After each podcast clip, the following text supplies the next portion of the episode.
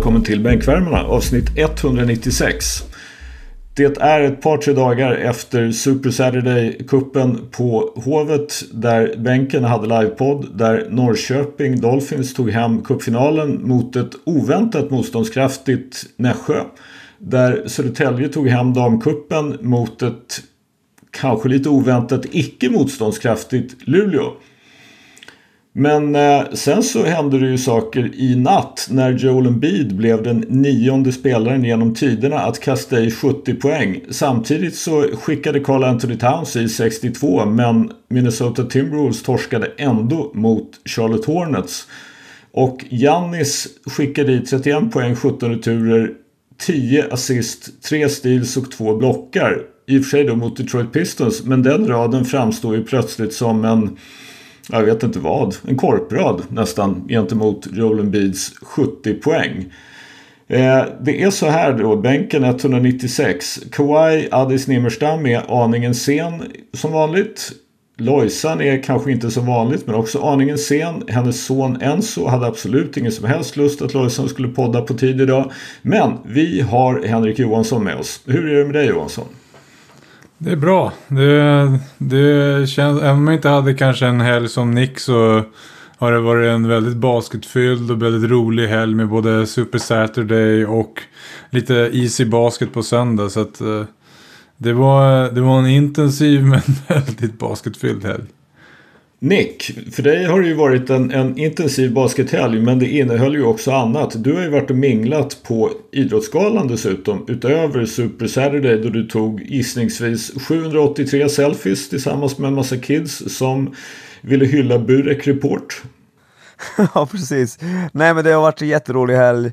Och jag ska berätta, igår gick jag fram till Sven-Göran Eriksson uh, faktiskt och sa till honom att han coachade Lazio där runt 0-0 som hade Sinisa Mihailovic och Dejan Stajkovic, två serber. Och då hejade hela Serbien på Lazio och följde dem som fan. Så jag gick fram till honom och ville berätta det liksom att bara så du vet så är du väldigt omtyckt i Serbien liksom. Han var jävligt schysst, vi fick prata kanske liksom 30-40 sekunder och ville inte störa honom för mycket.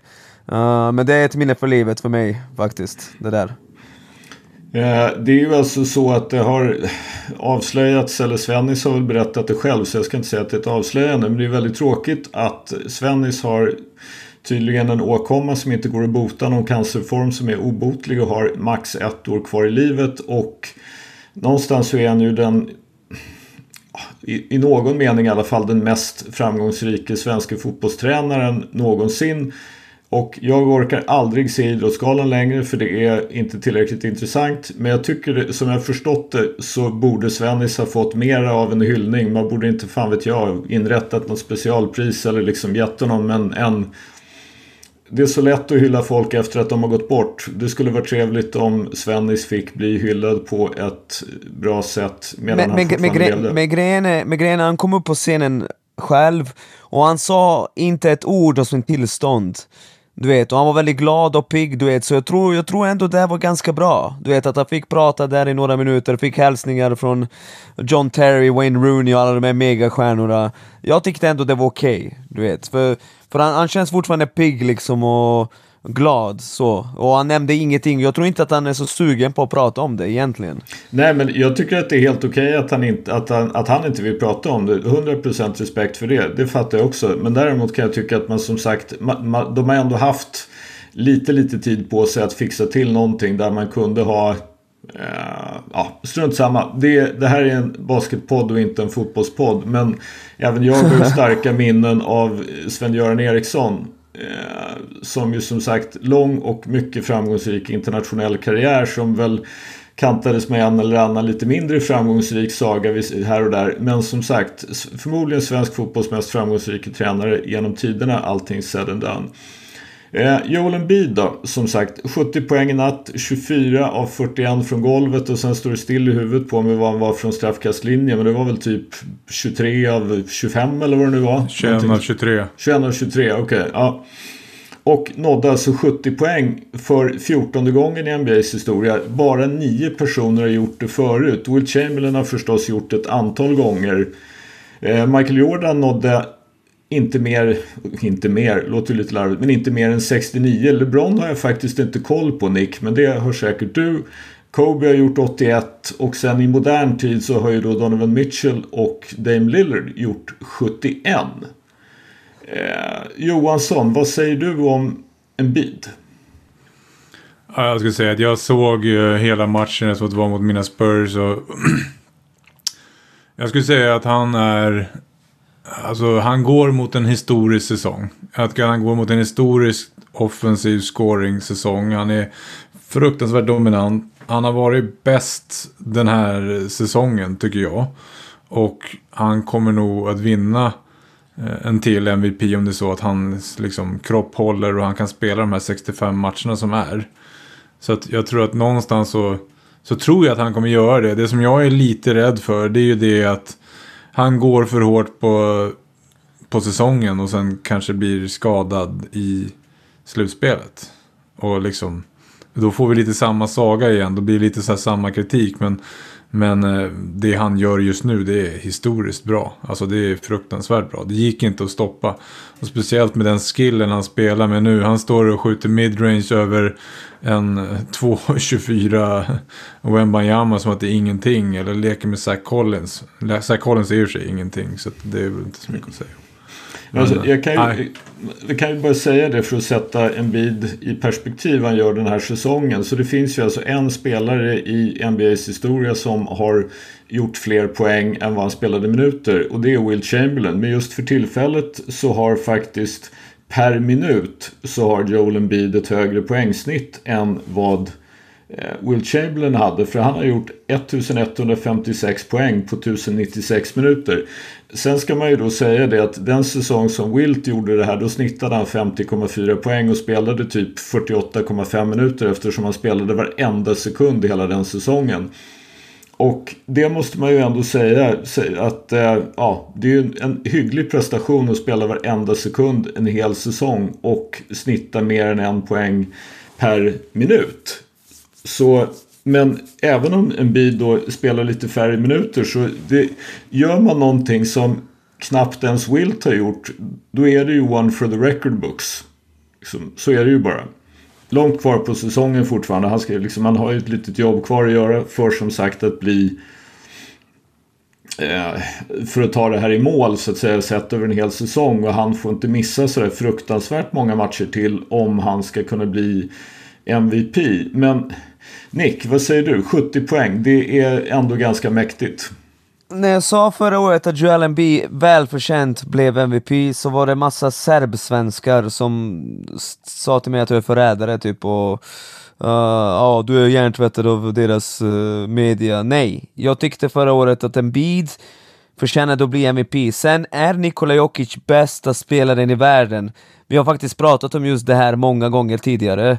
Det är skillnad mellan att vara grundseriens MVP och världens bästa basketspelare. Och jag känner samma sak i år, alltså Embiid är så dominant att han är MVP. Alltså han är ju det. Han är, han är, han är helt enkelt för överlägsen både offensivt och defensivt att han måste få utmärkelsen. Sen får vi se hur många matcher han missar, det är ju bara det. Uh, ingen diss mot Jokic som är bättre basketspelare. I, en, I ett slutspel vill jag alla dagar i veckan ha Jokic före Embiid. Varje slutspel lyfter sig Jokic medan Embiid har en, ja, han har en tradition av att spela sämre. Så är det bara. Uh, men jag tycker att han är ett monster och det känns, känns alltså Fan han är så jävla stor alltså. N när jag ser på highlights, fan Zach Collins ser ut som typ ni vet i en ligamatch när någon amerikansk big guy går nötter och så kastar man in en rookie som är 18 bass som är lång och jättesmal. Du vet, kommer in, skämmer ut sig lite. Det är typ så Zach Collins kändes jämfört med Joel Embiid. Bara pytteliten och bara helt maktlös. Mm, mm.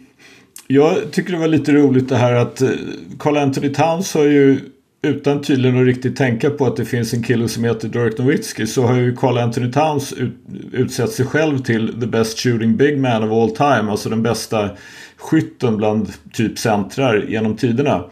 Eh, jag skulle ju säga så här att jag, Carl Anthony Towns är ju lite bättre än Joel Embiid på att eh, skjuta treor och skjuter ju fler treor. Men Alltså för mig är ju Joel Embiid är ju en av de bästa skyttarna i NBA idag oberoende av position. Skyttarna? Ja. Alltså Karn är ju faktiskt... Det här, det, jag menar, han, det här borde du gilla Nick. För han, han Men säger ju ungefär det som du skulle säga om Kevin Durant. Alltså skjuta Men vänta, innebär vänta, inte vänta. alltid bara treor. Pratar du om en bid eller Carl Anthony Towns? Det lät som att du sa att en bid är det. Ja, jag pratar om en bid. Det är helt korrekt. Han är en, Att av de, bästa, han är en av de bästa skyttarna i NBA idag. Okej. Damn. Det, det Alltså, vet inte om jag med om från, det. från, från 10 fot och utåt ända till trepoängslinjen. Han skjuter från 10 till 16 fot skjuter han 50,3 procent. Från 16 till 3 skjuter han 54 procent. Det är alltså... Det är ju inte så att han, fast han är 213 centimeter lång, så är det ju inte så att han bara gör poäng vid korgen. Utan tvärtom är det ju faktiskt så att Maj, eller den, han skjuter fler skott från mellan 10 till 16 feet än vad han skjuter 0 till 3. Och han skjuter ändå en bastant bit över 50% från golvet. Han är ju uppe på typ 57% nu. Ha, nummer så- ett, har vi... Ha, förlåt, kör. Jag menar, förlåt. eh, om du skjuter därifrån Joel Embiids favoritposition någonstans runt straffkastlinjen, ofta vid någon av staplarna. Det är ändå ett skott. Det är inte en layup eller en dunk. Och det är det jag menar med att där anser jag att Alltså, ska du skjuta därifrån så är det i princip, det är inte särskilt många som slår Joel Embiid därifrån. Men uh, nummer ett, är det där big sample size, någon har gjort liksom två, tre år, år i rad? Och nummer två, uh, du ser alltid LeBron att folk ger honom skottet, eller måste de välja så väljer de att han skjuter. Är det inte samma sak med Joel Embiid då? Är det inte eh, lite... sk- Alltså, Alltså, jag, jag tycker ju personligen lite grann att alltså, om man skjuter så pass bra som Joel Embiid gör därifrån så, eh, så är det ju någonting han väljer själv. Alltså också faktiskt. Plus att han ju dessutom har utvecklat sitt passningsspel så han är ju ett hot därifrån för, för folk som rör på sig. Nej, sample size är inte jättestort. Han har varit så här bra i, i år och i fjol men han är lite bättre i år än vad han var i fjol till och med. Så ja. Men det är ju som den diskussionen som vi hade lite grann i gruppen. För när Addis eh, tyckte så här med Wemby contestade inte. För att det, det man såg i matchen var ju så här mot Wemby då var det ju mer midrange skott. Mot Zach Collins var det bara dominans under korgen typ. Men Wemby borde ha gjort justeringar att okej nu har en bit satt två. Tvinga honom att göra någonting annat då. För det, det, det kan vara så att de i början Ja, det finns, det är liksom välja mellan pest eller kolera. Men det är som vi pratade om just med LeBron. Hellre det än att Joel går till korgen och stoppar folk i korgen varje anfall. Men så fort han börjar sätta två i rad. Då måste du göra någonting annat. Då måste du kliva upp lite längre och tvinga honom att göra någonting annat. Men nu satte han den där konstant. Och, och för att vara, göra 70 så var det ju väldigt många som var midrange, alltså skott. Alltså, Så jag, bara- jag förstår bara- vad Skölden försöker säga. Bara, bara som en jämförelse Nick. Så, alltså Kevin Durant har från de avstånden jag pratade om för en bid. Så har Kevin Durant skjutit bättre ett antal år. I år har han sjunkit lite grann. Han skjuter 47% från 10 till 16. Och 44% från 16 till 3. Och Joel Embiid skjuter inte färre skott än Kevin Durant därifrån. Sen är ju då, för till, i år är ju Kevin Durant sjuk från trepoängslinjen. Så han, han, jag tycker nog att Kevin Durant är ju en bättre skytt än vad Embiid är. Det är möjligt att Carl Anthony Towns, som man ska räkna in det här med, med treorna, är en bättre skytt. Men jag hävdar med bestämdhet, det finns inte särskilt många som är bättre på att skjuta bollen än Joel Embiid i NBA idag. Ja, uff, alltså det är en jävligt hot take måste jag säga. Men jag förstår att han har skjutit väldigt bra. Och det finns en anledning till att han snittar det han snittar och så, men jag bara har så, jag vet inte, jag ser inte tillräckligt med Philly för att kunna bearbeta den informationen. Men du har säkert rätt. Alltså det, jag, jag har ju sett en del Filler och som sagt det, det har gått så långt så att när han tar det där skottet från stapeln så är jag mycket mer förvånad att den inte går i än att den går i. Om du förstår vad jag menar. När den går i så är det jaha. När den inte går i va? Så det, ja, ja. Men, men eh, om, vi, om vi sätter, det är ju så att en bid just för tillfället så snittar han då per, eh, han snittar nu 36 tror jag att han är uppe i för säsongen. Han snittar 36,1. I något sån här modern tid så är det väl då James Harden har snittat 36 en gång. Kobe har väl snittat nästan 36 va? Och sen har Michael Jordan i lite mindre modern tid snittat 37. Eh, och annars så är vi ju liksom, då hamnar man ju tillbaka väldigt långt tillbaka i tiden och kanske till och med får gå ända till Wilt. Det, och plus då att en bid har 11,6 returer och nästan 6 assist. 54% från golvet, 36 från 3 och 89 från straffkast. Och han skjuter ju typ 12 straffkast per match. 12,2 till och med. Så det är ju ett ganska komplett paket som Joel Embiid presenterar. Ja, det är det verkligen. Eh, och jag tror att jag tittade på det där. Jag tittade faktiskt på det här med usage rate. Han, han, du sa ju att han var högst i NBA i år. Och jag kollade, jag drog en snabb sökning på så här någonsin. Mm. Och då låg han tvåa bakom Luka Doncic. Alltså det är mm. ju, jag tror att vi är på väg mot en annan typ av NBA nu. Där det är så att du är high usage på dina stjärnor. Du, vi, jag, jag sa förut och delade klipp, jag vet, en tweet tror jag, på Twitter där vi pratade om att, ja men, typ, vad var det? Åtta av de högsta tio, bästa tio offensiva säsongerna var i år. Alltså så. Mm. NBA spelas ju ett hö högre liksom, offensiv efficiency än mer än någonsin. Och du ser fler som snittar 30 och uppåt. Mm. Så att, eh, jag tror ju att det där är ju aldrig rimligt att det händer. Tycker jag. Mm. Hög usage kombinerat med att offense är bättre än någonsin. Mm, mm. Men om man, om man, om man liksom, om vi tittar på det här. För det är ju, alltså innan Jokic och Denver Nuggets vann titeln i somras, i våras, i juni 2023. Så var det ju många då som trots att Joel, eller Nikola Jokic hade två MVP så var det liksom visa oss i playoffs att du kan. Nu har Jokic gjort det. Och jag gissar att det är givet att Philadelphia inte har gått förbi andra rundan någon gång under Joel Embiids karriär så är det ju ganska många som kommer att tycka okej okay, det är fine, två MVP, historisk säsong, dominant men bevisa dig själv i playoffs. Ser ni någonting med Embiid i år som ni tycker gör att han är bättre rustad att göra det? Nej. Nej. Nej. Nej. Det kommer alltså, bli samma sak. Det är samma eller? Ja, ja, alltså skadorna har ju varit ganska mycket så här random saker. Så det är inte så här alltid förslitningsgrejer. Så att det kan ju... Bara håll dig hel Joel. Håll dig hel så vi faktiskt får se ett slutspel där inte den... Ursäkta men den ursäkten finns. Mm. Alltså det känns som att det är skillnaden också mellan Embiid och Jokic. Jokic han skiter i hur mycket han spelar och sina stats. Känslan är att Joel verkligen vill dominera så hårt han kan för att vinna de här utmärkelserna. Han, han, eh, han, ska inte, alltså han har redan missat 11 matcher. Det finns ingen anledning för honom att egentligen göra 70 poäng, fattar du vad jag menar? Utan Uh, han, han, ska inte ha så brutal usage rate.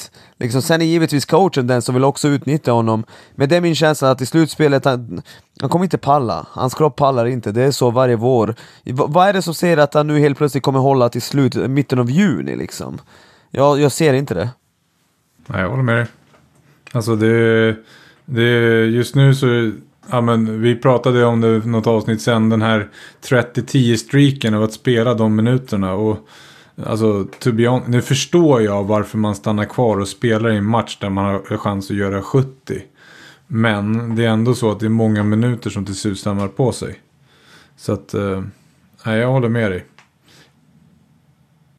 Alltså vad är, det, vad är det som händer med podden just nu? Det är bara långa pauser? Nej, alltså, det, är, det är mitt fel för jag var tvungen att kolla en sak på det här. Men alltså, i natt så spelade en bid 37 minuter.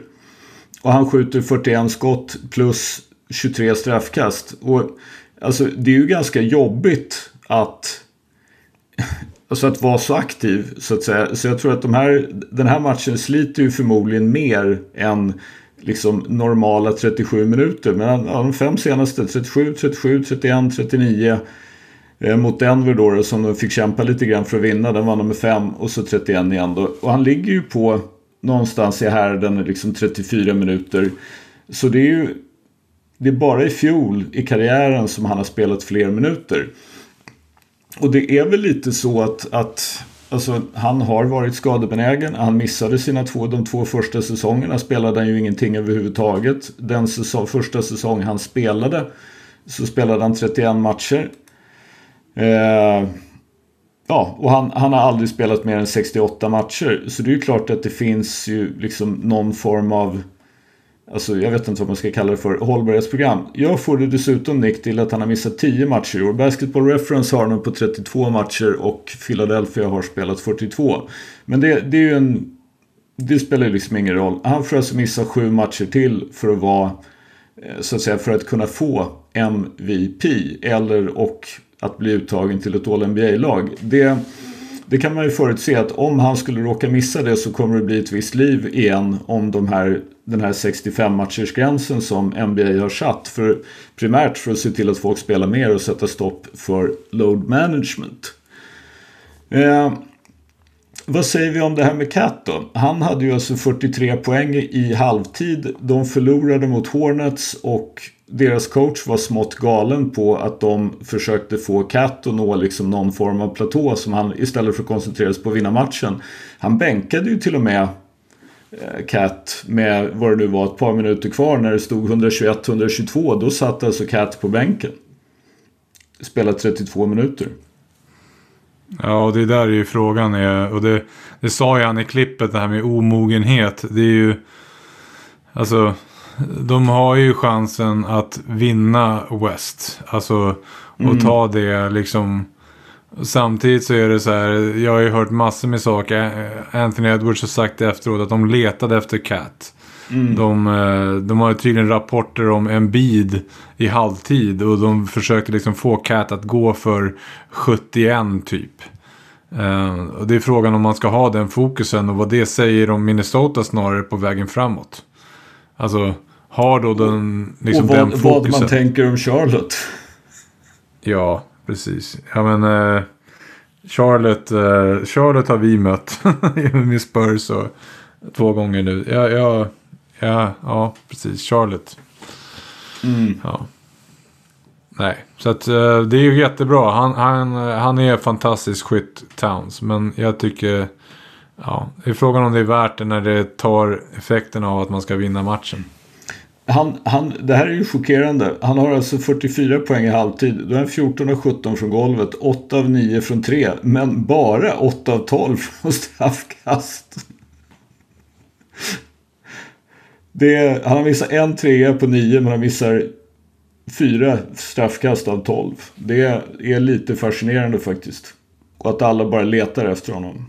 Men ser, ser, vi någonting annat, ser vi någonting mer? Ni tror inte det då att eh, ni, tyck, ni tycker inte att en bid har liksom lagt till någonting till sitt spel som tyder på att han skulle så att säga vara bättre förberedd för ett slutspel. Jag tycker dessutom det ser ut som att Addis har joinat oss. Vad säger du om det här Addis? Nej, inte än tydligen. Han eh, har tagit sig en liten, liten vilopaus på bänken. Han kanske var upp, tvungen att gå till omklädningsrummet och få eh, foten omlagd eller någonting. Men jag tror att Kawhi kommer, Kawhi Addis Nimmerstam kommer att ansluta alldeles strax. Återgå till en vid Johansson. Du ser ingenting som du tycker att det här gör han så mycket bättre att det här kommer att göra en skillnad i slutspel? Nej, alltså det jag tycker att jag ser i år är ju bara en förstärkning av vad jag sett tidigare år. Att han gör det ännu bättre, ännu mer sådär.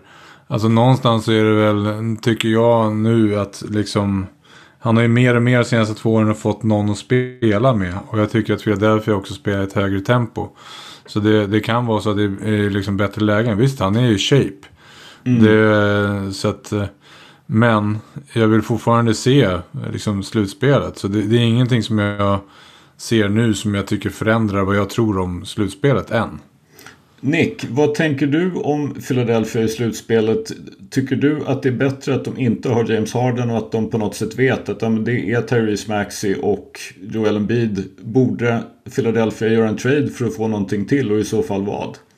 Det, det, spelar absolut ingen roll, de kommer inte komma någonstans. Nu har Miami förstärkt med Terry Rozier också, så det meningslöst att prata om det, de kommer inte komma någonstans. De vinner en runda kanske, och sen ryker de, och så är det över. Jag vet inte vad de kan göra. Jo, trada för Darius Garland typ. Nej, han och Maxi, han och Maxi kan inte spela tillsammans. Men uh, nej, jag vet inte. Det, de, de har ingenting i East att göra. När det, när det kommer till att vinna conference, det kommer inte ske. Det, absolut inte.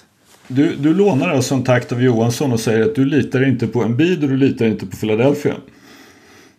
Alls, inte alls. Med eller utan Harden spelar ingen roll. Ja men okej. Okay. Men eh, som sagt, det har varit två stora trades i NBA. Eller i alla fall relativt stora trades de senaste dagarna. Och den första pratade vi lite grann om i lördags när vi gjorde en livepodd. Men den podden finns inte bevarad för eftervärlden. Den är inte inspelad, den kommer inte att sändas. Den gick där och då. Tyvärr för oss och tyvärr kanske lite grann för er. Men eh, Pascal Siakam gick till Indiana Pacers för ja, bland annat Bruce Brown och ett par spelare till och eh, tre first, first round picks. Siakam tillsammans med Terrence Halliburton, alltså rubbar det någonting? Vad gör det? Vad säger du Nick?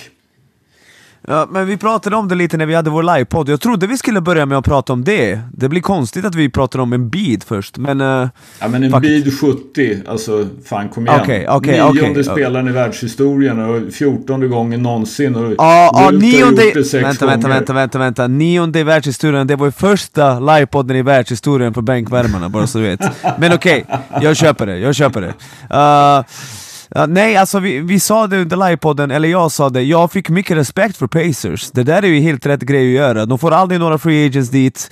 Visst, det är en risk med tanke på att Siakons kontrakt går ut, men de kommer erbjuda honom mest pengar och jag tror faktiskt att han passar in bra där med Halliburton. Uh, så bra deal. Bra deal för båda lagen egentligen. Uh, så, det finns inte så mycket mer att säga. Vi får se. Och, alltså jag är ändå lite fascinerad av Pacers, för de kan när som helst göra 40, 140 poäng. De är jävligt intressanta och, och Siakam kommer få mycket öppna looks och bra skott, så bra deal för Pacers faktiskt. Vad säger du Johansson? Nej, men jag säger ungefär samma. Jag tycker att han är spännande för Pacers. Det håller jag med om. Det är smalball femma och någon som kan spela och kan passa ganska bra ihop med Miles Turner tror jag. Ehm, um, ja, som sagt, som Nick sa också, Toronto gjorde helt rätt. De fick några draft picks för ett kontrakt som var på väg ut. De har fortfarande fått Bruce Brown som de fortfarande troligtvis kommer få någonting mer för.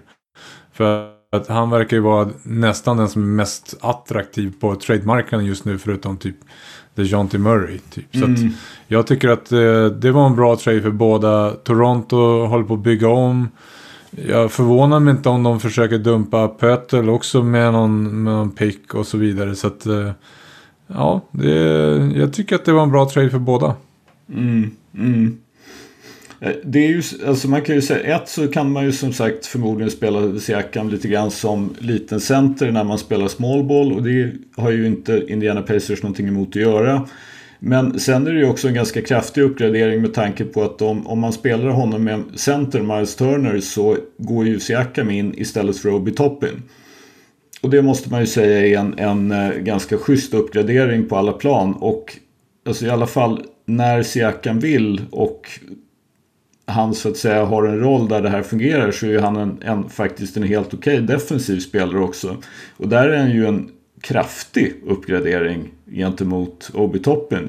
Och anfallsmässigt så är det ju svårt att tänka sig att Pacers ska bli så mycket bättre. De är ju etta i offensive rating och är ju då historiskt sett så att säga NBAs bästa anfall någonsin. Däremot är de bara 26 av 30 lag i NBA vad beträffar eh, försvaret. Så där, alltså kan de bara bli lite bättre, närma sig liksom någon form av League average så är ju det klart intressant. Och det ska väl Siakam kanske kunna bidra med. Sen är, tror väl inte jag i och för sig att liksom, om vi inte tror på Philly att de kan vinna mer än en slutspelsrunda så är det väl svårt att se Indiana som de är konstruerade just nu göra det också. Men eh, det kan vi väl återkomma till. Och som sagt, Miami Heat gjorde ju en trade det har snackats rätt mycket om de senaste dagarna. De tog alltså Terry Rozier från Charlotte Hornets, Scary Terry även kallad, som ju fick sitt genombrott i Boston när Kyrie Irving var skadad och de fick kasta in Terry Rozier och han var överraskande bra i slutspelet. Sen så tradade de honom till Hornets och där är det ju inte en dans på rosor precis men det har varit mycket snack om Rozier till Miami Heat och många ser det här som en intressant trade för Heat. De gjorde sig alltså bara av med en first round draft pick och Kyle Lowry som då har en eh, sista året på kontraktet. Nick, vad tror du om det här? Du gillar ju egentligen inte heat culture. Va? Det stämmer ju absolut inte. Jag ändrade mig. ja, just det. Det gjorde du ja. Du, du lät dig övertygas av heat culture till sist. Men vad säger du om Rozier till Miami?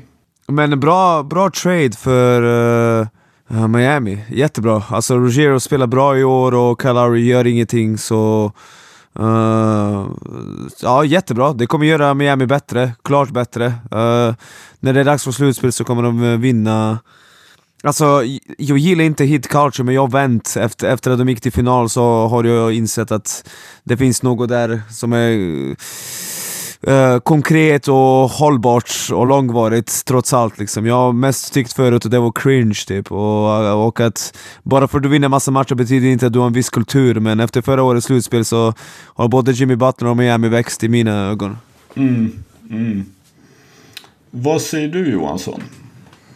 Nej, jag håller med. Alltså någonstans så tycker jag att point positionen var väl lite svag förra året i slutspelet ändå. Även om Lauri gjorde helt okej, okay, Gabe Vincent var helt okej, okay, så tycker jag att det är spännande att få in Rozier. För att du får en... Du får tillsammans med Butler och Hero och Bam så får du ju en väldigt intressant fyra tycker jag. Som i ett eh, East som inte är liksom oslagbart skulle jag säga så tycker mm. jag att det är väldigt, eh, det är rätt, rätt satsning att gå. Utifrån att vi är liksom, ja men toppen i öst är ju Boston, Milwaukee och Philadelphia. Och jag tycker inte, det här är ju året man ska kanske testa då. Och det är därför jag tycker det var rätt av Philly, det var, och det här var rätt av Miami. Att liksom försöka gå för det. För att vägen är öppen och det är mer ojämnt mm, än vad det någonsin. Och de kan mycket väl upprepa det de gjorde förra året. Så att... Eh, Bra, bra trade skulle jag säga. Sen får vi se. Kyle Lowry kommer säkert bli utköpt. Uh, och hamna i någon sorts lag. Nu såg jag att alla som är någorlunda runt uh, övre luxury tax inte kan signa honom. Så det är många av de här contenders, Milwaukee, Denver och så, kan inte, Clippers kan inte signa honom. Så att uh, vi får ja, se vad som händer med Lowry. Det är, det är om du tjän, om du så att säga när du blir utköpt har haft ett kontrakt som är värt, jag tror det var över 12,5 miljon. Så, kan, så om du då är över den här som de kallar det för, någon, någon av de här, jag kommer inte under first apron eller second apron, alltså någon form av liksom gränsdragning med hur mycket man är över lönetaket. Så får du inte ta in en sån spelare på en buyout. Vilket ju som sagt, det gör det ju lite svårare att, att få in eh, någon citationstecken meningsfull game changer-spelare inför slutspelet på buyout-marknaden för de här lagen som ju förstås är intresserade av det. Jag gissar att Phoenix tillhör de där lagen också som inte kan till exempel då erbjuda Kyle Lowry ett kontrakt. Men om vi återvänder till Rozier, en sak som jag tycker är intressant med honom det är att han, nu har ju förvisso LaMelo Ball varit skadad en del, men som sagt Rozier kan ju både spela shooting guard och point guard. I år snittar han 6,6 assist och han har ju alltid varit, haft relativt få turnovers. Han snittar 2,2 turnovers i år och det är det mesta han har snittat i karriären. Faktiskt. Han snittar inte mer än så. Han, gör, han slänger inte bort några bollar. Och det passar ju rätt bra i, eh, i Miami Heat. Och som sagt, han är en bra pick and roll-spelare. Han kommer att få saker att hända tillsammans med Bam. Eh, de blir ju liksom mer komplett. Tillsammans då med Rookin här med Hackers Jr så kommer de ju att få liksom en mycket, mycket vass startfemma och de har typ Caleb Martin, Josh Richardson, Duncan Robinson, kanske då i bästa fall Kevin Love från bänken, Nikola Jovic. Alltså, de är rätt djupa nu. Får jag Nej, säg till när vi är klara för jag har lite breaking news. Kör. Woj bomb. Adrian Oj. Griffin är dismissed. Nej! Jo. Oh, jävlar! Milwaukee Bucks dismissed coach Adrian Griffin. Bucks are expected, uh, de förväntar göra Joe Prunty, uh, interim coach. Släppte, Woj släppte ah. den nyheten för fem minuter sedan. Nej nej nej, uh, Shams skrev, skrev Doc Rivers has emerged as serious candidate to become coach of Milwaukee Bucks, så det kommer bli Doc Rivers. Fan vad sjukt! Fan, Doc Rivers, han får ju alltid för fan de mest talangfulla tänkbara lagen. The fuck? Ja. Det, det, är ganska, alltså nu har vi ju hört en del under hela säsongen att det har varit liksom lite gnissel med Griffin men Alltså jag trodde ändå att han skulle få den här säsongen. Alltså det... Det där, är så, det där är så jävla fult. Det där är så jävla fult. Jag gillar inte det där alls. För det hände ju redan på försäsongen så var det ju bråk med Terry Stott som är en rutinerad coach. Och han Ja. valde ju att lämna av att, eh, jag vet, tror jag Griffin skällde ut honom inför hela laget eller någonting. Så att det har ju varit någonting hela tiden men samtidigt Bucks har varit tvåa i East väldigt länge. Alltså det är en ganska stor grej att göra vid det här läget. Jag skojar inte. Alltså, men jag tycker det är fult att sparka en rookie coach mitt under första säsongen. Uh, jag tycker det är för jävligt. Jag tycker det är fan på gränsen med omoraliskt. Du måste få i alla fall en säsong på dig att misslyckas. Sen förstår jag att de har Janis och Dame och de ska vinna nu, men jag vet inte, jag gillar inte det här. Och så tar man in Doc Rivers som har en sanslös historia av att coacha svindåligt i slutspelet. Så... Ja. Det, det är Jag tycker det är, spänn det det är spännande också utifrån att alltså, Nurse var ju ledig. Alltså hade ju inte signat med Sixers när de valde att gå för Griffin. För jag vet att han intervjuade för båda då. Så att de gjorde ju ett aktivt val då. Och- Och det tycker jag, nu hamnar man ju med Doc Rivers istället. Vilket, det är ju fint. Mm, mm. Ja, men det, det är ju så här att eh, Joe Prunty har ju varit assisterande coach i princip hela sitt liv. Han har 37 matcher med Milwaukee Bucks 2017-18 som coach. Det var väl när de sparkade Kid va? Var det inte det? Ja, jag tror det.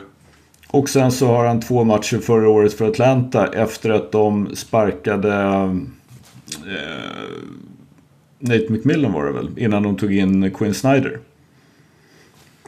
Ja. Så han är 54 bast och har varit assisterande coach i San Antonio, Dallas och Portland och Cleveland och Brooklyn och Milwaukee, Phoenix och Atlanta. Så. Hans record som head coach i NBA är 23-16 på 39 matcher. Så det, det är väl inte helt fel i och för sig då. Men eh, ja, svårt. Alltså det jag tycker, det som du säger Nicka, för det första så är det ju i någon mening eh, omoraliskt. Men framförallt så måste man ju också säga att det är ju ganska klantigt att göra sig av med Bud som man ändå har vunnit en titel med. Som man har varit väldigt bra i grundserien med länge. Som man har, alltså jag fattar att man gjorde sig av med Bud. Men om man gör sig av med Bud så måste man ju på något sätt ha en ganska klar vision av att det vi tar in nu är faktiskt en uppgradering på det så att säga som vi ser som viktigt. Där har man ju helt klart gjort en jättemiss. Där har man ju bara svarat för en grov felrekrytering. Och att sparka honom efter 42 matcher, nu då, jaha, nu ska man då hitta en ny coach och sen så kommer det ta en stund innan den här nya coachen hittar så att säga någonting. Men jag har inte riktigt tittat på siffrorna själv men jag hörde på en podd någon som sa att alltså, från och med vad det nu var, om det bara är i januari eller om det är en liten bit i december också, så är det ju så att Milwaukee Bucks är 29 i, av 30 lag i defensive rating under januari och kanske någon vecka i december också. Eller om det till och med var från första december. Vilket ju är sanslöst givet att Buck, Bucks har ju alltså i 5-6 år varit ett av, lag, ett av ligans bästa defensiva lag. Sen blir man ju förstås väsentligt sämre i försvar om man byter bort Drew Holiday och tar in Dame Lillard. Det förstår ju var och en. Men det måste ju vara det som gör att eh, Ja, samt att det ju då säkert blir gnissel bland spelarna när man inte tycker att man liksom hittar det man vill. Men det är ju försvaret som är problemet. Anfallet är ju inte Bucks problem. De skinner ju i 130-140 mest hela tiden och är trots allt tvåa i West på 30 vunna och 13 förluster. Eh, som sagt, de är tvåa i defensive rating. De enda som är bättre är Indiana. De är 21 i defensive rating för säsongen men är ju då och de har haft problem nu här på slutet när de har haft svårt att slå lag som Pistons och ja. Det har ju sett sådär ut, lindrigt sagt. Alltså vi kan inte ha Doc Rivers i den här situationen igen. Vi kan inte ha honom i slutspelet och sen bara flamea ut och bara... Oh, nej, Doc, Doc känns inte som rätt coach för det här laget. Han känns inte som rätt coach. Jag vet inte. Det där känns inte alls bra. Jag är ju ingen dock. Eh, jag är ingen fan av vad han gjort. Oavsett om det var nu Philly eller Clippers eller Okej, okay, Boston, men där var han också ganska omringad av ganska bra assisterande Tibbs och, och väldigt bra spelare skulle jag säga. Så att, jag är ju inte en Doc Rivers-fan på något sätt, men samtidigt så är det så här. Vad är det som finns liksom? Alltså börjar folk med nämna Mark Jackson så då gör jag som förra avsnittet och stänger jag av så fort någon nämner Mark Jackson. ja, så jo, att, eh, det... Men 30-13 eh, och få sparken, alltså, det borde ju vara äh, ganska imponerande ändå. Mm. David Blatt är någonstans och ler eller något, jag vet inte. ja, precis, exakt. Mm. Mm. Det intressanta är att utöver då att vara 30-13 så har de faktiskt fem raka. Det är sjukt. Två, två av dem är i och för sig lite... Alltså 141-35 mot Detroit, 122-113 mot Detroit. En 143-142 mot Sacramento på övertid. Sen slog de Golden State och sen krossade de Boston i den här matchen. När Boston gav upp i halvtid och släppte, liksom bara la ner. Vilade sina starters resten av matchen. Men som sagt, fem raka.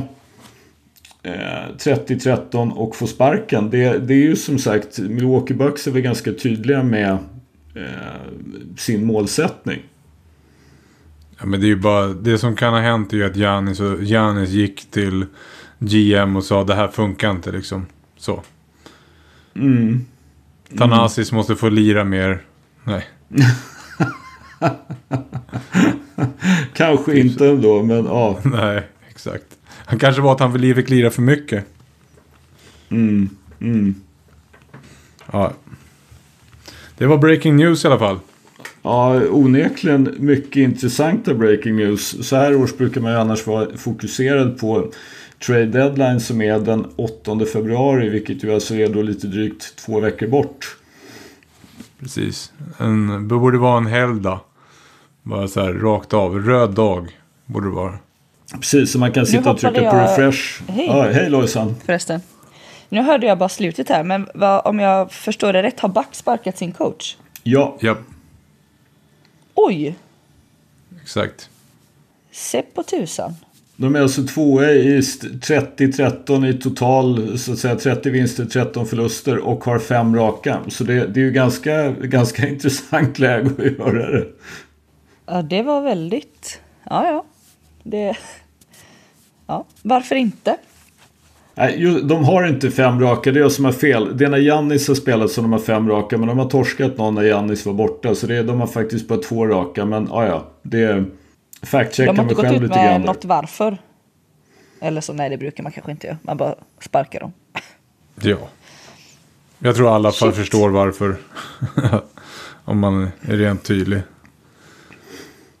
Ja, alltså det, man har ju knappast sparkat honom mot Jannis vilja eller spelarnas vilja så här totalt sett. Det, det mm. har man ju svårt att föreställa sig. Alla, alla Lakers-fans är avundsjuka. Ja. Faktiskt. Där har det varit mer snack. Ja. Ja, ja men ska vi gå vidare? Ja. Eh, det är väl svårt att gå vidare så fantastiskt långt från, alltså SPL har det inte hänt så mycket i. Kanske vi ska säga någonting mer om kuppen och Super Saturday. Vi måste ju väl för fan prata om livepodden. Jag fattar inte att vi pratar om Terry Rogier före liksom livepodden. Ja, men det, är, det är ju som du säger Nick, alltså det, var, det var ju första gången som, som vi hade en livepodd. Det måste ju vara nästan jämförbart när Will Chamberlain hade 100 poäng i NBA första gången. Och enda gången Eller, dessutom. Eller första matchen någonsin så spelades för New York Knicks mot Rochester någonting 1948. Nej men uh, det var otroligt kul, det var kul som fan. Uh, jag tycker att uh, jag tycker att det var, det var kul att tekniken funkade så bra som det gjorde. Liksom vi, jag förstår att folk hörde vad vi sa trots att vi var uppe på hyllan och det var ju musik som dunkade, så det är jag nästan mest nöjd med faktiskt. Den biten trodde jag skulle vara lite sämre. Uh, men uh, otroligt nöjd, otroligt tacksam över att folk kom hit. Jag berättade innan uh, vi började spela in att jag tog bild med en grabb som heter Liam Brännström. Han, han sa åh jag älskar din podd” och då sa jag till honom att vi, vi hade ju livepodd nyss. och, och då blev han jätteledsen liksom. och då skrev hans mamma till mig efter det och sa han får inte ha Instagram men nu ska han ha Instagram för att hålla koll på liksom vad vi gör. Uh, han, ville, han ville att vi... Ja, han var jättegullig alltså, Liam, riktig kung. Han ville, han ville ha en hot take, så jag tar med den i hot taken. Han sa att Trey Young är närmare att bli Hall of Famer än Luka Doncic. Jag, jag sköt ner den direkt. Men jag, ja. jag, jag uppskattar att det kommer in Gun Blazing ändå, han bara skjuter... Eh, alltså den, skjuter den, eh, den är tung, det måste man säga för att vara första skottet han skjuter så det... det... ja. Den var imponerande. Nej men ja, jag måste, måste säga om hela, alltså man, man, känner sig ganska ödmjuk när man går runt där och, och folk liksom vill prata med en. Och, och tycker att liksom man känner igen en och man inser ju liksom inte när man sitter där varje tisdag framför en mick och tittar ut typ på en skärm eller tittar på en basketmatch hur många är det som faktiskt lyssnar men otroligt roligt att så många ändå kom och lyssnade på livepodden och kom fram och pratade med en och hälsade på en och, och eh, liksom vinkade åt en och allt möjligt. Det var, det var en fantastisk eh, dag, en fantastiskt rolig dag och jag hoppas att vi får chansen att göra om det. Ja, det var, ja, det var, det var faktiskt jag är fortfarande otroligt. Helt Kör du Lojsan. Lyrisk. Nej, alltså, jag är fortfarande helt lyrisk. Alltså, det var verkligen, alltså, hela dagen i sig att bara vara på Hovet och det var basket och det var matcher och det var liksom ditten och datten var bara grymt. Och sen också just den här livepodden och som, som Johansson sa att folk var där och lyssnade, man eh, snackade med några, de sa liksom ah, vi lyssnar och det är kul att ni är här.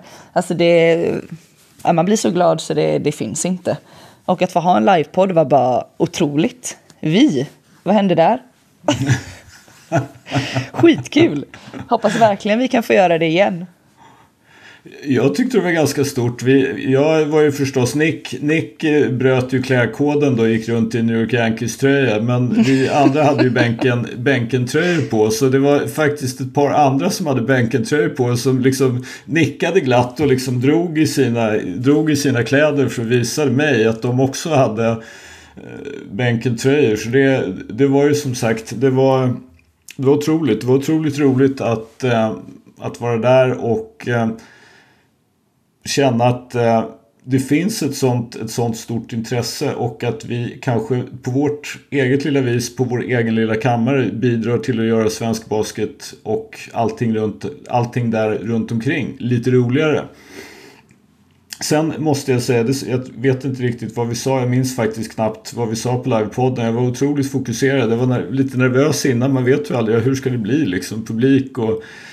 Eh, men när vi gjorde det så var jag väldigt fokuserad och tänkte inte alls särskilt mycket på att vara nervös. Utan det var, var bara otroligt roligt. Men alltså det är ju fantastiskt att vi kan ha kuppfinaler på Hovet inför 8000 åskådare. Och som jag upplevde det så var det ju en majoritet yngre. Och många av dem, vi hade ju en kille, Bennet från Upplandsbro var det väl om jag inte helt missminner mig, som egentligen inte hade en hot-take men bara kom fram och berättade och tog mikrofonen och sa att liksom, det här är första gången jag är på en basketmatch och det här är roligare än NBA och det här är det bästa jag varit med om och var hur hypad som helst. Och det, det var ju som vi sa innan, alla som går dit kommer att få en speciell upplevelse. Alla som går dit kommer att känna att det här är faktiskt väldigt roligt att det rör på sig i svensk basket. Och Dessutom, jag var lite rädd för att dunktävlingen kanske liksom, det var ju inte några kända namn direkt. Alltså William Allen från Karlskoga, vem är det? Och så kommer snubben och hoppar över någon och drar i den baklänges så plötsligt så känns det som att den här dunktävlingen är legitim. Den var fet. Förutom att Nick kanske pajar lite. Ja. Nick pajade lite, men, men, men det är, hör inte det till med lite Nick Curse ända in i dunktävlingen? det är sant, det är sant. Uh, jag, jag måste säga en sak här. Uh, Sköldström, bra du tog upp Bennett som sa det där. Ni har genom åren, när ni har sagt att basketligan är en bra produkt, ni har varit lite sådär ha ha ha hi hi hi. Uh, ni, alltså den här matchen, jag tyckte den var så jävla bra. Alltså den var ju välspelad, folk som satte tuffa skott, eh, fram och tillbaka, rysare avslut. Eh, det där var ju inte två topplag, utan det var ett topplag och ett lag som faktiskt har strugglat nu på slutet, och ändå blev det så bra produkt. Förstår ni nu vad jag menar när jag säger att SBL är bra produkt? Förstår ni hur många matcher i ligan under säsongen med en sån där inramning skulle se jävligt bra ut? Förstår ni? Med mycket Alltså, publik och... det, här, det här har jag sagt länge. Om vi hade mer publik på fler matcher så skulle kvaliteten på matcherna gå upp. För jag menar, det är ju lite grann, Givetvis! Därför att insatserna ökar, man blir inspirerad, man tar i mera. Så, alltså, jag är kanske då... Alltså, vi creddade ju Nässjö väldigt mycket för att de gjorde en så pass bra match av det som vi kanske inte hade väntat. Du var ju inne på det Nick, att de skulle torska med 20-30. Vi måste ju också credda Norrköping förstås som tog hem det. Men Alltså det viktigaste nästan från den här dagen det är ju det att alla vet ju nu alla som har en chans, både SPL dam och SPL här kommer att vilja spela på Hovet eller vad det nu blir nästa år. För de vet att 100%. det här är ju en, en, det här är en upplevelse för livet. Ytterst få svenska basketspelare kommer att få uppleva att spela inför 8-9 tusen åskådare. Med den stämning, för det var ju dessutom så att det var bra stämning. Det var ju till och med så att Norrköping-fansen hade med sig lite pyro och höll på att elda upp stället för att de inte kunde hålla sin flagga borta från, från pyrot. Men det, det blev lite, lite försenat men det löste sig. och det var knappast någon, någon fara för att de skulle elda upp stället. Jag överdrev kraftigt. Men, men inramningen var ju faktiskt riktigt, riktigt bra. Det var ju, som du sa Nick, bra match, bra liv på läktarna. Eh, Jag har svårt att Ja. tänka mig att någon som var där var missnöjd med det de såg. Jag ska säga det, den här eh, dunktävlingen, jag var ett högst tveksam innan. Jag var högst Samma här. tveksam. Samma Men, här. Men fan, den vart bra. Alltså, nu stod jag i sig uppe på hyllan och vi tittade lite på på programmet. Men god damn, den var, var mycket bättre än vad jag någonsin hade förväntat mig. Så att jag tycker hela...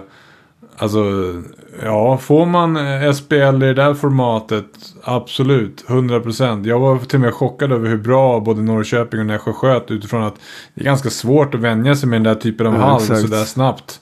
Så att jag var väldigt förvånad, både när Barton började hänga treor och alla började hänga liksom och det blev en poängrik jämn match. Så att, ja, jag, jag, det, var, det var det ultimata liksom marknadsföringen för svensk basket. Och, Verkligen. jag tror verkligen som du sa Skölden, jag pratade med representanter från andra, andra föreningar. De vill ju de vill ju komma dit nästa år. Alltså är det där dit man kommer till. Och det hoppas jag att förbundet satsar på igen. Då gör man kuppen relevant genom att göra det här. Så att Mm. kör igen för fan. Alltså förbundet, eh, alla lag. Gå ut med att ni ska göra det här redan nu. Då kommer lag satsa på kuppen. Exakt. Ja, det var ju du som sa Nick att du hade pratat med spelare som tyckte det var rätt okej att åka ut ur kuppen så att man kunde fokusera på SPL. Det kommer ingen att säga nästa år. Exakt. Det är så jävla Absolut sant. ingen. Nej, nej, det där är ju... Det kommer ju, insatserna kommer vara så mycket högre och det kommer man se redan i gruppspelet och det ser jag fram emot. Alltså det var ju jackpot på så många olika sätt. Vi måste ge cred till förbundet givetvis. Det är lätt att kritisera förbundet. Vi har gjort det, många gör det. Och man ska göra det givetvis. Alla förbund kritiseras i alla sporter. Men där, det där var ju sån jävla jackpot och, och genialiskt drag liksom att man man måste bara säga hatten av och eh, precis som ni sa, gör om den här säsongen. Kanske, kanske en kändismatch? Kanske fördelat över två dagar? Final four eller något sånt? Jag vet inte. Jag vet inte vad de har för tankar. Men uh, uh, jag tror att möjligheten finns att göra det här ännu större. Kanske ha någon coachcleaning, alltså göra verkligen det här till Uh, inte Mickey Herkel Cup i miniatyrversion, det skulle vara fel att säga, men, men en samlingsplats för, mång- för coacher och spelare runt om Sverige, liksom något som man kan uh, se fram emot året igenom. Johansson, du har rätt, de bör nog göra det klart redan till sommaren. Ja, vi ska ha det igen och vi ska ha det i den här hallen, det här datumet. Då kan jag lova er att det kommer, intresset kommer att vara ännu större. Håller med. Notera att eh, Nick bollar upp kändismatch endast för att han känner att där finns chansen att jag kliver ut. för att ingen, Nick, vill se en kändismatch. Det vet du. Det är hemskt. Men du, vet hur många kids det var där igår, där för att liksom kanske se det vet och de, de tyckte det var coolt. Men Det var inte för ju... att se dig och eh, det vet Nej nej nej nej nej nej nej Kom nej nej igen. nej lyssna lyssna lyssna lyssna lyssna lyssna nej nej nej nej du, du är helt fel ut här.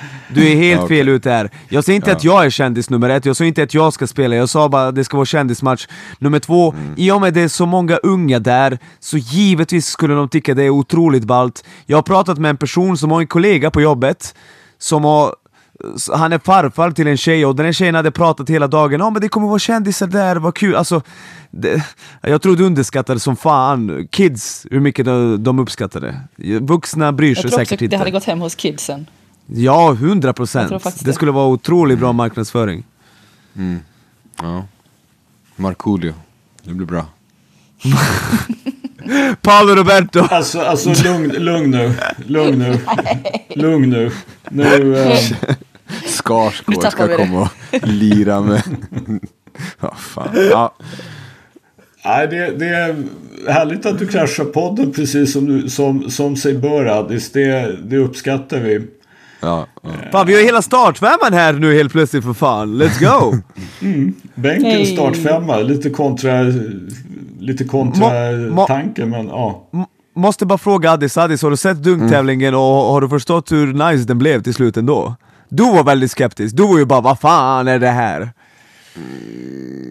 Alltså, jag, apropå det som du sa, du kan ju inte å ena sidan pitcha att nej men man ska ha namn, sen å andra sidan säga att det är fantastiskt utan namn. Jag har inget emot en dunktävling, jag älskar dunktävlingar. Eh, däremot så föredrar jag att se dunktävlingar när det är namn.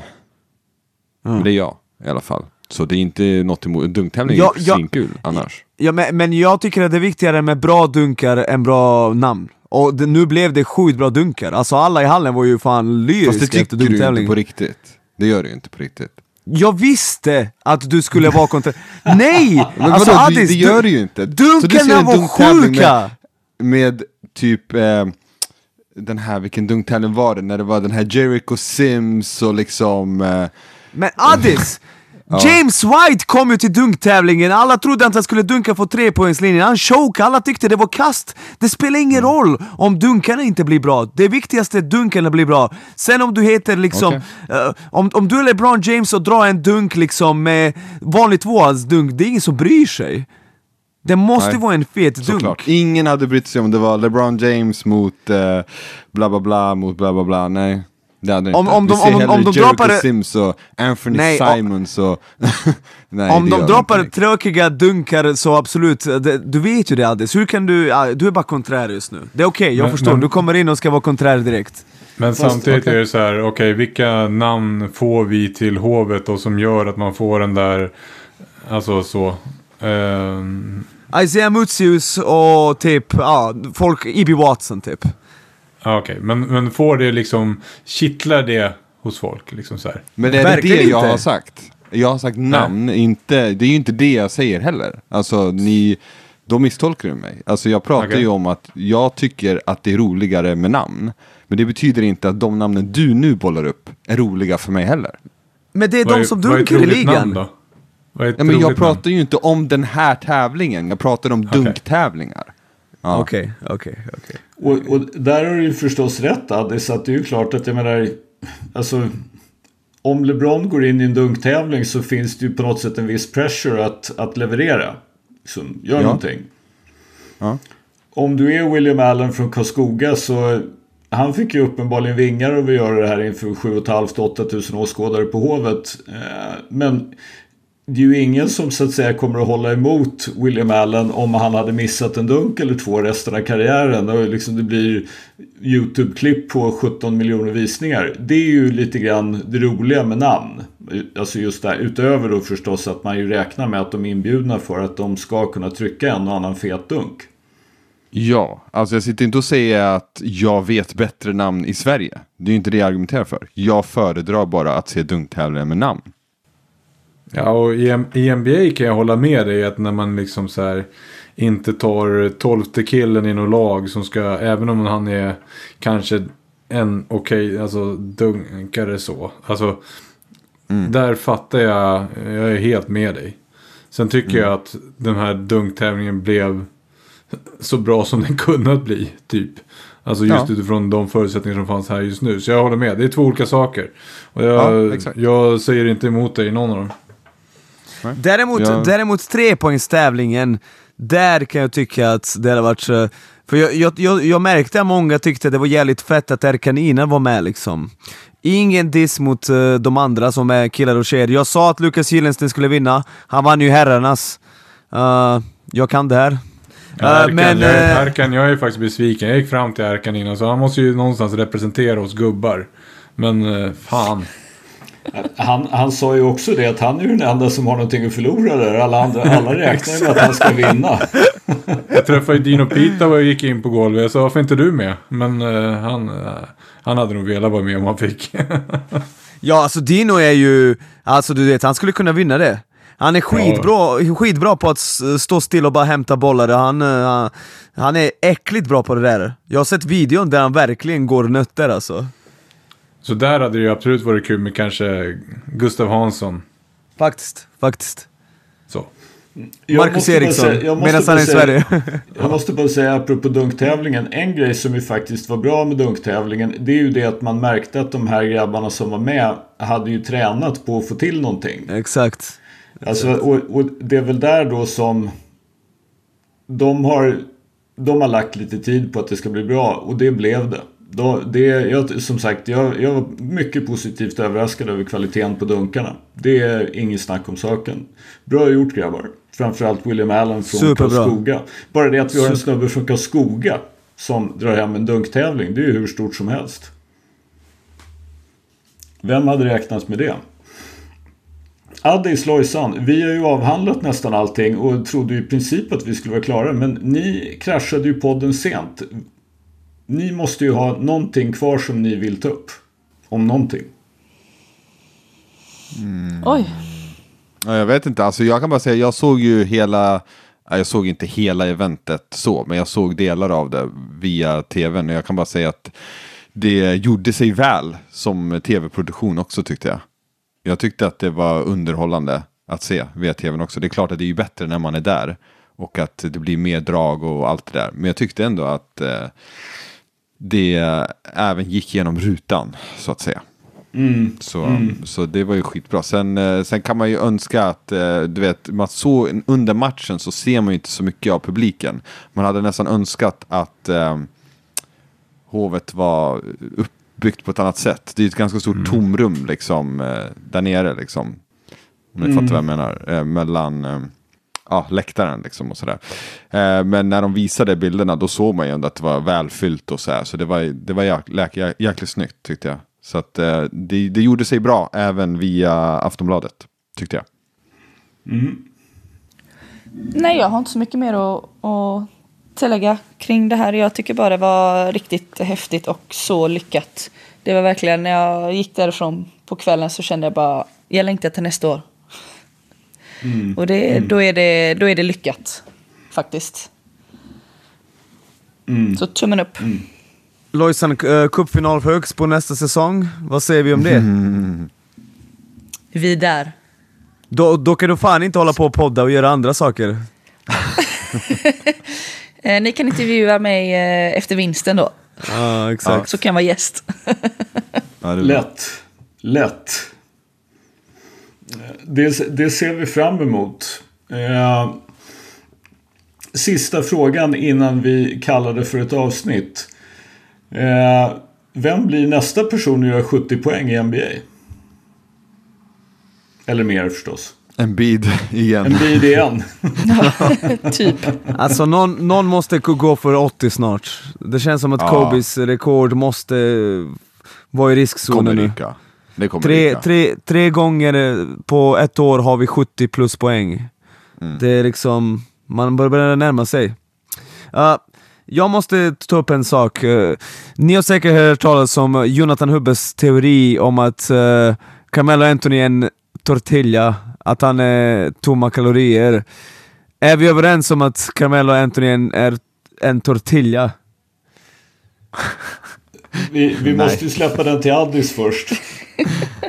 Nej, alltså vad... Det betyder alltså att han inte var, vadå? To tomma kalorier liksom, alltså bara ingenting. Utan... Nej, nej, jag håller absolut inte med. Jag har sett honom leda sitt New York Knicks eh, i en slutspelsserie mot eh, Boston med De KG. slog ut Boston, och, exakt. Ja, exakt. jag har stor respekt för vad han eh, gjorde 2013 till exempel när han skickade hem dem. Ehm, nej, jag tyckte han var jättebra Han- i New York till exempel.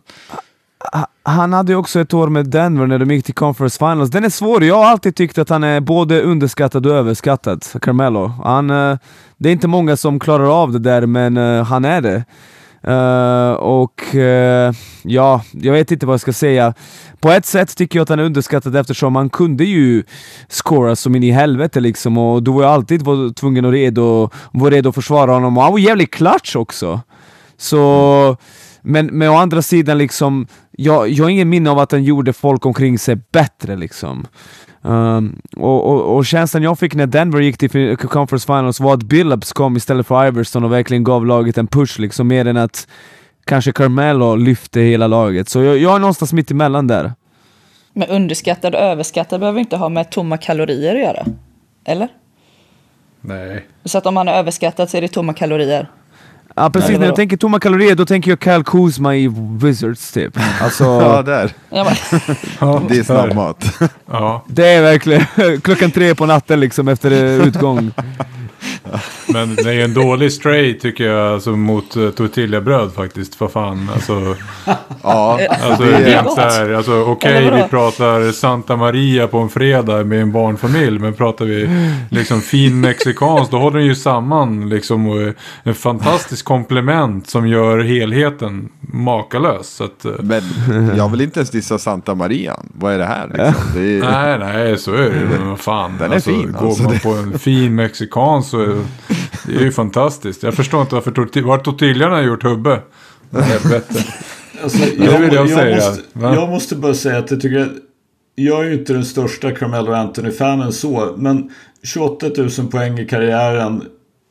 Ett, alltså ett rätt tamt avslut på karriären med tanke på vad han fick för roll och vad han fick för möjligheter. Så han snittar citationstecken inte mer än 22,5 poäng per match. Men då har han ju 3-4 år där Eh, han är typ fjärde optionen eller vad det är. Och han har vunnit en scoring title och han har som sagt den där slutspelserien som du pratade om eh, Addis när han eh, då tyckte jag i alla fall att han ledde Nix, som jag, som jag minns det. Sen visst, Billups var ju, ja, alltså nej det var inte Billups, det var i Denver. Men alltså det, den, den är fet och så har han en scoring title. Jag tycker det är hårt att säga att han är en, en tortilla, en, en, en tomma kalorier. Eh, Jag är inte den största Carmelo Anthony-fanen och det, alltså de hade ju problem Knicks under den här tiden. Det är ju inte bara hans fel att Knicks inte var eh, bättre än vad de var. Jag, jag Sen- tycker nog att man får säga att Carmelo förtjänar att vara lite mer än en, än, än en dålig tortilla utan att nämna något märke. Sen får man ju säga att Jonathan också tycker att uh, semlor är överskattade. Så hans värdering av överskattat köper jag inte riktigt. Vadå, vad, vad tycker han är överskattat? Vad sa du? Semlor. alltså, vi, vi, ska inte gå in på, vi ska inte gå in på Hubbes smak och börja prata musik och film och sådär. För då, då, Ja, då, hans filmlista är där, insane. Där kan vi prata om tomma kalorier och tortillor. Exakt. har någon eh, topp fem, femman på, på rak arm i filmer? Vad var Ja, det? gå in på imdb.com så hittar du det. Nej, det var, det var typ The Godfather, Green Mile, Shawshank. Redemption. Ja, det var Alltså alla. man bara vad i helvete. Och sen nyligen skrev man en till tweet, just det att Joker är en av de bästa filmerna han någonsin sett. Alltså man bara damn Hubbe. Whew! Ja, Det- så att, eh, vi kan avsluta lista. nu. Ja exakt. Precis. Borås in the house. Shoutout Hubbe, det är min broder. Shoutout Tubbe. Shoutout. Det är vår broder också. Men som sagt, hans smak ska ni inte ta efter eller lita på överhuvudtaget. Eh, ta efter en bid och 70 poäng istället. Ha det bra, vi hörs. Hej då. Ja, hejdå. Hej. hej. Hej.